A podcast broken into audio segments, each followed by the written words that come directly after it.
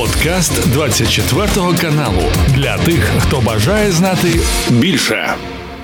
Про геополітику поговоримо з експертом, якого долучаємо. Олексій Буряченко, політолог, долучається до нашого ефіру. Пане Олексій, бажаю здоров'я. Вітаю радий бачити чути традиційно вітаю всіх наших шановних глядачів. Навзаєм, давайте говорити. От президент Володимир Зеленський і прем'єр-міністр Угорщини Віктор Орбан зустрілися на полях саміту в іспанській Гранаді 5 жовтня. Е, ну, є певні фотознімки. Можемо зараз нашим глядачам показати і вам в тому числі, де вони потисли один одному руку і е, щось декількома словами обмінялися. Ем, тож, давайте спробуємо зрозуміти, що це за зустріч, що це за рукотискання, е, до чого все йде. Зрозуміло, з однієї точки зору потрібно говорити, потрібно якось налагоджувати контакти. Але ми е, знаємо, що саме Орбан знаний цими проросійськими заявами. Моя позиція вона дуже проста. Говорити потрібно зі всього. Враховуючи, що Угорщина, в принципі, наш один із наших географічно, територіально один із найближчих партнерів. Я думаю, що насправді Угорщина ще зіграє свою роль у наших взаємовідносинах, в тому числі в наших євроінтеграційних прагненнях то звичайно ж з нею говорити потрібно. А, І я тому я абсолютно підтримую цей контакт, е, на як дипломати кажуть, на ногах, який відбувся між Орбаном та Зеленським. Але от ви дуже класно, що ви показали зараз е, цю фотографію, uh-huh. що погляди між ними досить напружені, і видно, що у нас у української сторони яку представляє наш президент Володимир Зеленський, є ряд обґрунтованих претензій до Орбана, і з його погляду також абсолютно видно все читається, що він розуміє на про ці абсолютно конструктивні на претензії з боку української сторони. Але підкреслюю, що нам потрібно говорити, і навіть можливо не в трикуту, не в наших двосторонніх пріоритетів відносин Україна, Угорщина, але доєднувати до, до цього максимально Брюссель. Оскільки е, і президентка е, Європарламенту, і Урсула фон де Ляйн з Єврокомісії, і в принципі усі європейські лідери навіть після зустрічі на рівні міністрів зовнішніх справ в Києві всім стало абсолютно очевидно, що Україна ще до кінця року, скоріше за все, отримає офіційне запрошення до Європейського союзу і стане вже на безпосередній на бюрократичний, якщо так його можна назвати, чи нормативно-бюрократичний шлях відповідно до. Самого європейського союзу, а отже, з Угорщиною да, навіть в цьому форматі ми маємо в тому числі продовжувати діалог. Це інша справа, що на рівні керівництва Європарламенту вже заговорили про те, що да дійсно е, це от консенсус, консенсусне голосування країн. Членів Європейського союзу по стратегічним питанням воно звичайно вже застаріле, воно не відповідає вимогам часу, е, і все одно так скільки не розказує, що це євросоюз, це конфедерація, скажімо так, економічного толку все одно політика на неї впливає, і безпековий аспект зараз виходить на. Перший щебель, і зараз перебудовуються їхні склади економіки, їхні стратегії, і вони в тому числі це по відношенню до України, оскільки Євросоюз уже розуміє, що для найшвидшого потрапляння України до Європейського союзу перш за все їм потрібно змінюватись, е, і е, це стосується і зміни бюрократичних процедур, і відповідно е, в тому числі щось вирішувати з цим консенсусом, оскільки якась теоретична угорщина, а завтра це може бути якась інша країна, не може блокувати єдину позицію всієї європейської родини. Тому еволюція європейського союзу насправді зараз відбувається на наших очах, і е, Угорщина, і це важливо. Не Орбан також це відчуває. Адже якщо він перегне палку, якщо він її зламає, е, то він е, втратить будь-який взагалі вплив на політику європейського союзу. А коли він втратить вплив на будь-яку політику Європейського союзу, то він і буде не потрібен його кремлівським друзям. Він не зможе блокувати процеси і не може ні на що впливати. Отже, жодних бозунців, в тому числі енергетичних, він не отримує. Тому навіть Угорщина при всій її радикальній позиції, десь іноді, десь можливо навіть проросійській, все одно буде балансувати і буде залишатися на шляху європейському, незважаючи ні на що. Почув вашу оптимістичну відповідь і хочу продовжити наш е, діалог. А чому? Вона, вона максимально реалістична, до речі, е, Особ, Одне... особливо для Угорщини. Одне інше не виключає. Я думаю, е, речник уряду Польщі заявив про те, що Україна має повністю відкликати скаргу проти Варшави у світовій організації торгівлі СОТ, розгляд якої раніше призупинили. Рішення України призупинити позови це хороший крок, але недостатній, сказав Мюллер. Він також додав, що про скасування зернового ембарго взагалі не йдеться. Е, хотілося б вашу оцінку з приводу ситуації наших відносин, відносин, чи є там певне потепління, чи нема. Е, бо чутлива тема. Е, ми хочемо, я думаю, як все суспільство, щоб все у нас було добре з нашими найближчими країнами-сусідками, які нам допомагали і продовжують допомагати. Тож давайте більш детально розглянемо це питання. Ну, розпочне розпочнемо все ж таки більш церемоніальної репліки, але сказати їй потрібно, як на мене, що ми дякуємо на польській стороні за підтримку нас як на до повномасштабного нападу, так і під час нього, коли Дійсно, Польща допомогла і зброєю, і економічно, і прихистком для вимушено людей, які втратили свої домівки, вимушені були там от, шукати прихисток за територію України. За це ми їм звичайно дякуємо. Але знову ж таки, як ми щойно говорили по Угорщині, життя і геополітика вона не є статичною, її потрібно оцінювати в динаміці і те, що ми зіштовхнулися з принципами бізнесу із usual, да і тому, що польська страна буде відстоювати інтереси свого бізнесу, своїх фермерів це буде завжди. Ну от але насправді і вони дуже агресивно займають е, позицію. Я б навіть сказав занадто агресивно, але це зараз зрозуміло, чому відбувається, тому що в них активна стадія виборних перегонів, і думаю, що е, як тільки вони завершаться, як тільки в них пройде відповідна коаліціада, е, то буде вже більш помір школа позиція, оскільки нам іти з поляками і далі. Е, наша позиція максимально близька. Більше того, наш вплив е, як на прийняття рішення європейському союзі потенційний, на коли Україна стане повноцінним членом, буде також надзвичайно близький, адже країни Балтії, Польща плюс Україна. Ну це звичайно не більшість голосів Європарламенту, але це як мінімум можна розраховувати при гарному розкладі на блокуючий пакет. А блокуючий пакет це для нас надзвичайно важливо, адже це можна максимально якісно та ефективно відстоювати на інтереси України. Бо чи розуміють це поляки? Звичайно, розуміють. Ну от але зараз вони в пилу своєї політичної боротьби е, десь е, занадто різко починають е, гратися в цю політику. Е, дорога це з двостороннім рухом, і коли наша сторона ініціювала перемовини, в тому числі в тристоронньому форматі, в тому числі з Брюсселем, коли явно скажімо, та оця зернова тема вона пом'якшилась, вона пішла в сторону конструктиву. Навіщо зараз робити відповідно такі заяви цьому речнику, які абсолютно недоречні? Що означає, що мова не йде про відміну ембарго. Мені не зрозуміло. Тобто, що Україна має не просто призупинити позов до суд, а забрати цей позов. А з польської сторони що нічого не відбудеться. Ну друзі, це так не буває. Це несправедливо. Це не відносини партнерів. От. Е, до речі, українська сторона, от ем, я не пам'ятаю, наскільки пам'ятаю, міністр економіки заявив, що на дійсно ми відізвемо позов до СОД, і це в принципі логічно обґрунтовано. Якщо ми будемо впевнені, і ми отримаємо від Польщі і від інших тих двох країн гарантії про забезпечення нашого експорту зернових, адже це для нас зараз надзвичайно важлива і чуттєва тема.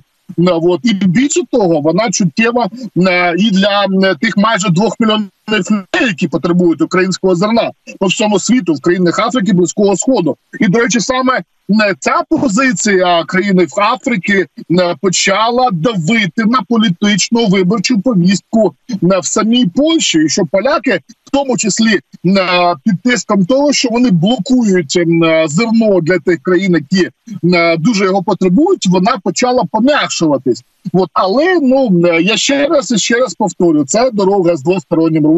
Ми маємо шукати точки дотику. Ми маємо шукати консенсуси, адже нам е, вдвох з Польщею і з нашими найближчими партнерами далі потрібно йти. Е, займатися політиканством не потрібно жодній із сторін. А зараз ми бачимо. Е, що така от бажання це робити певне є у поляків. Ну я думаю, що до цього потрібно з холодною головою спокійно відноситись за наслідками виборів. Думаю, ми вийдемо на спокійний конструктив. Адже дивіться, по аграрній сфері наостанок да по цьому питанню. Звичайно, ці е, наші ну або конфлікти, або непорозуміння, як хочете це називаєте, вони продовжаться неминуче. Адже якщо ми говоримо про європейські прагнення України, то так чи інакше е, це буде з пріоритетом на аграрний сектор. Е, аграрний сектор це майже 80% видаткової частини усього бюджету Європейського союзу. Адже і за ці гроші насправді є величезна боротьба всередині самого євросоюзу, і от Польща також для своїх фермерів намагається зберегти відповідно цей великий шматок пирога, якщо так можна виразитись. А якщо Україна зайде на це поле, то нам потрібно буде звичайно шукати консенсус, в тому числі з поляками, які є найбільшим долом донором, так би мовити, зернових на європейський ринок.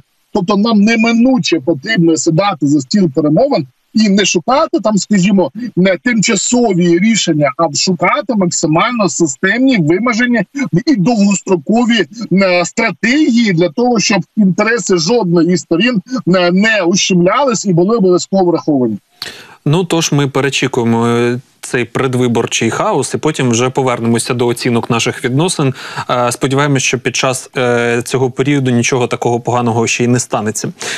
Путін зустрінеться з прем'єром Іраку 10-11 жовтня в Москві. Тож давайте проаналізуємо цю ситуацію. Вона дуже цікава. Почнемо, мабуть, з того, що пояснимо нашим глядачам, які зараз відносини у Ірану та Іраку, і е, ну і для чого взагалі ця зустріч, і як, наприклад, той же Іран. Іран зустрічає такі е, цікаві зустрічі? Відносини у Ірану іракські традиційно дуже складні. Це не для кого не секретно буде воював. От. Е, Іран е, і за і зараз, до речі, веде, веде одночасно декілька воєн, е, знаходячись ну в максимальній ізоляції від світу. Але от, до речі, остання можливість їхня продавати нафту свою на на світові ринки, про які вони домовилися сполученими штатами. Наскільки я розумію, це було в пакеті певних домовленостей про передачу на Російській Федерації там балістичних ракет. Ну про це писали насправді європейські змі. Важко сказати наскільки це відповідає дійсності, але ну насправді схоже на те. До речі, як Іран, так і ну такі ізоляціоністські режими, така як Північна Корея, вони тільки так би мовити на перший погляд максимально ну вибачте, да такі і налаштовані на повну ізоляцію. Насправді ні. Насправді вони також хочуть приймати участь у глобальних ринках а, і заробляти серйозні кошти для підтримання своїх режимів. А для цього їм потрібно так чи інакше домовлятися з західним світом а, зі сполученими штатами, перш за все, та з іншими акторами. Але сполучені штати, звичайно, в цих е, перемовинах ну, ну як мінімум на сьогодні відіграють саме ключову роль. Тому ми бачимо, що і на певна замінка да на по, по, по, по, по зброї відбулася в північній Кореї. І насправді важкі безпілотники, балістичні ракети з Ірану так і не, прийшли. От. Відносно Іраку, наскільки він буде готовий співпрацювати з злочинним путінським режимом, відносно якого є ордер на обшук на обшук на затримання, да на Гаазьким трибуналом виписаним. Насправді важко сказати. Я не думаю, що Ірак піде на якісь серйозні домовленості з Кремлем, оскільки він може наразити знову ж таки на додаткові економічні санкції. А це зараз йому також ну дуже не потрібно. Ми чудово пам'ятаємо, е, чим завершилася е, так мовити е, остання остання ситуація в Іраку. Бурям в пустелі, да, коли він напав на Кувейт, а потім його так би мовити об'єднаний контингент миротворців просто там Е, зробили все, що потрібно зробити, так би мовити. Да, І я думаю, це вони чудово пам'ятають. Що вони розуміють, що е, хтось там може повторити. Я думаю, так може. Тому вони також будуть максимально обережно відноситись е, до тих перемовин. Почув вашу відповідь. Німеччина повинна відправити далекобійні ракети Taurus в Україну після удару РФ по Харківській області. Про це заявив екс-міністр оборони Великої Британії Бен Волес. Україні надали вже Starstreak і Storm Shadow. Тепер, за його словами, Німеччина повинна відправити свої ракетні системи Таурус в Україну і приєднатися до Великої Британії та Франції. Заявив він. Хотілося б вашу оцінку цій заяві побачити, бо, от, наприклад, мені не зрозуміло, чому е, саме звернення звернення до Німеччини, чому не до Сполучених Штатів Америки і е, не запит саме до ракет Атакамс. Ну і можна ж також і до себе звернутися і сказати, що так, ми даємо штормшеду, але яка в них дальність? 200 кілометрів. Так можливо, треба штормшеду з модифікацією 500 кілометрів дати, а не запитувати, наприклад, у Німеччини Тауруси е, з 500 кілометровою дальністю. Тобто, щось е, знаєте, таке політичне тут вбачається. Ви знаєте, от якраз на це питання мені максимально важко відповісти, адже я не військовий експерт. Е, мені здається, що там є певна е, з цими Storm Shadow, да, ну і аналогами французькими, да, скальпами, якщо не помиляюсь, да? Uh-huh. вони називаються. Е, є там певна специфіка, адже вони запускаються з несучих платформ. Ну тобто, по-простому, з літаків вони запускаються. Ну, от. І основною такою платформою, найбільш такою стандартною для них є F-16. Е, тому вони в тому числі для нас настільки важливі. І ну там по Стомшодах також є питання відносно бойової начинки, відносно ваги. Вони можуть бути і більше ніж на 200 кілометрів, наскільки мені говорили в бесідах військові експерти. Якщо бойової частини відповідно покласти менше. Ну є там певні ще моменти. Вони можуть бути і значно більше ніж на 200 кілометрів е, летіти. І я думаю, що наші так мовити, да люди, які в цих питаннях розбираються. Вони знають, як правильно їх застосовувати, але питання в тому, що F-16 у нас ще немає. В нас е, наші су, наскільки я розумію, вони переоблаштовані під е, такі от несучі платформи, щоб запускати Storm Shadow. Чи є в них можливість е, з них запускати більш важкі ракети, скажімо, да, з більшою вагою? Це велике запитання, та потрібно запитати у експертів. Ми з вами на превеликий жаль цю відповідь надамо в цій частині запитання. Але от політичний аспект ми з вами можемо проговорити. Насправді французи і британці дали зараз далекобійні ракети, і вони вже активно працюють е, по окупованій території по складам, по штабам і так далі. Тому подібне. Ми це бачимо публічну інформацію. Цю бавовну, да от а чому Taurus? Чому нам дуже потрібен Taurus? Е, тому що по атакамсам, наскільки нам зрозуміло, політичне рішення вже прийнято. Про це писала е, і Washington Post, і CNN, і навіть Білий Дом вже заявив, що е, рішення по атакамсам ще було остаточно прийнято, просто не оголошено. Ще до візиту Володимира Зеленського до Сполучених Штатів відповідно спілкування з Байденом. Отже, з на Атакамс мені здається, це постачання зараз суто технічне, От і воно як на мене навіть більш важливе роль має аніж Тормшедов і відповідно німецькі Тауруси. Чому поясню? Тому що для запуску штормшедов і Таурусів, наскільки я також я розбирався в ситуації, потрібна спеціальна підготовка е, пропрацювання маршруту цих ракет. Ну отже, це зробити не так просто. Це потребує серйозної ґрунтовної підготовки. Кожен запуск. А атакамс це ракета, яка заряджається в Хаймарс, який в нас є, які є в належності, і працює вона по принципу земля-земля і може вистрілюватись максимально швидко за потреби на, на враження цілі. Тобто ці ракети абсолютно про інше, вони різні.